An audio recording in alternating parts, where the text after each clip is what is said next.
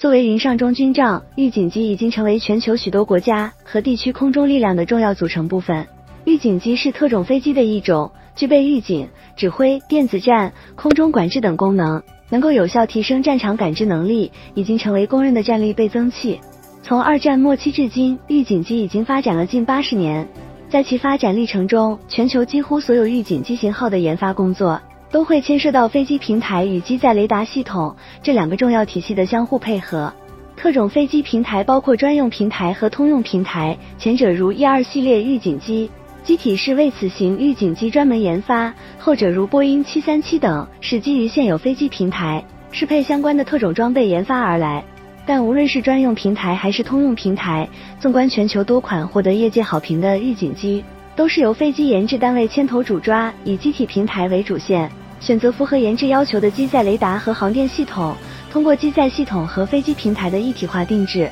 来实现设计的最优化。在机体平台的全寿命周期中，机载雷达系统会随着科技的进步而不断升级，以适应不同时期、不同用户的要求。贯穿其中的工作也离不开飞机平台与机载雷达系统二者间良好的配合与平衡。因此，在预警机研制过程中，主承制商一般都是飞机设计制造商。也只有飞机制造商才能协调包括机载雷达供应商在内的各系统供应商，整合资源，最终成就一款优秀的预警机。而在一度行销全球的 E 二系列预警机身上，这些特征就体现得淋漓尽致。E 二系列预警机的设计工作始于一九五六年，当时美海军要求诺斯罗普格鲁门公司为其专门研制一种能够在航母甲板部署，并能够最大化发挥探测能力的舰载预警机。为了满足这一需求。作为主承包商的诺格公司，在综合考虑当时机载雷达系统与舰载机平台的指标和设计边界后，设计出了 E 二系列预警机。E 二预警机使用专门设计的机体平台，在整体设计上，诺格公司综合考虑了航母平台的部署要求、雷达系统的设计参数、机组分工与组成等因素，对 E 二的布局、重量、稳定性，甚至是飞行姿态等方面，都进行了一体化的设计。作为舰载预警机，E 二的重量和尺寸首先受到航母平台的制约，毕竟弹射器和拦阻系统都只能支持有限吨位的飞机起降，而机库、升降机又对飞机的长宽高有着严格的限制。这些因素首先决定了 E 二平台的大致重量和吨位，继而又决定了机舱外能安装多大尺寸与重量的雷达，机舱内可以携带多少个工作站和对应的人员。作为预警机最重要的特种装备，机载雷达系统自然也要在此框架内进行选择与适配。一二系列的空重根据型号不同，大致在十四点一 A 型至十九点六 D 型吨左右，最大起飞重量不超过二十四点九 A 型至二十六点一 D 型吨。在这样的最大起飞重量之下，一二机体能留给雷达的重量裕度非常少，探测距离又要尽量的大，因此一二采用的雷达系统选择了尽可能大的天线直径。在天线结构和波段上都做了较大的让步，E 二的天线罩直径达到了七点三二米，与翼展二十四点五六米，形成了一比三点六的比例。如果仅仅考虑甲板运作，E 二的天线尺寸相比八点九四米的折叠后翼展长度，其实还有加大的余地。但雷达罩继续加大必将带来气动外形和重量、重心的变化，这些因素都不可避免要破坏飞机的操纵性和稳定性。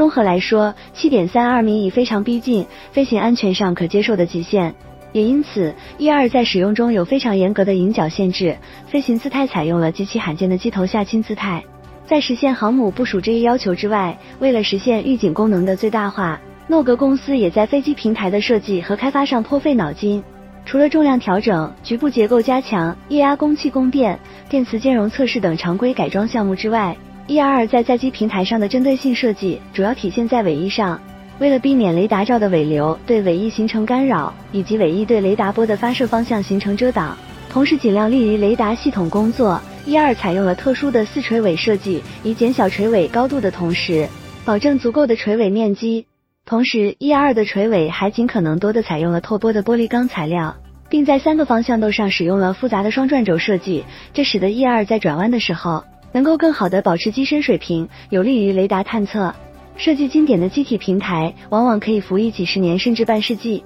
但机载雷达和航电等系统的进步则日新月异。也因此，一款好的预警机产品往往是在稳定的机体平台之上不断升级机载雷达系统，达成系列化发展这一目标。E 二系列预警机也不例外。早期的 E 二 A B 型雷达都采用了抛物面天线，而其后发展的 E 二 C 型则采用了工作波长更长（零点六八至零点七五米）的八木天线。八木天线质量约七百七十二千克，带整个雷达罩的重量只有两吨。目前最新型的 E 二 D 雷达天线主要结构依然是基于八木的增强设计。此外，限于尺寸，E 二预警机在探测精度、可靠性。应对复杂地形环境等重要能力上，都显著弱于同期的 E 三等机型。只有技术进步，才能够实现机载雷达系统在体积、重量和准度等方面的跨越式提升。直到一九九二年，E 二 C 在装备了 NAPS 一四五雷达后，才实现了脉冲多普勒功能，具备对复杂地形环境的可靠下视探测能力。首飞于一九六零年的 E 二飞机，至今依然在服役。这些年来，当初诺格公司所设计的机体平台基本设计从未改变。而机载雷达系统已经经历了四次大换代了。通过不断的更新设备，E 二 D 至今依然堪称全球最先进的小型预警机，在舰载预警机领域更是无可取代的角色。在 E 二设计之初，正常情况下，除了正负两名驾驶员以外，E 两只能携带三台工作站和对应的任务操作员，分别负责雷达操作、空中管制和作战指挥。这样有限的设备和人员数量，也大大限制了 E 二的任务处理能力，尤其是复杂的指挥控制任务。为了减轻重量和阻力，E 二机身直径小，工作人员的活动范围非常狭窄，机舱内的强烈噪声和震动也未被施以的抑制措施，这样较为恶劣的工作环境也导致 E 二的机组人员在数小时飞行后就会疲惫不堪，执行任务的能力显著下降。因此，E 二系列在执行连续任务时，通常单架飞机配备二至三个机组，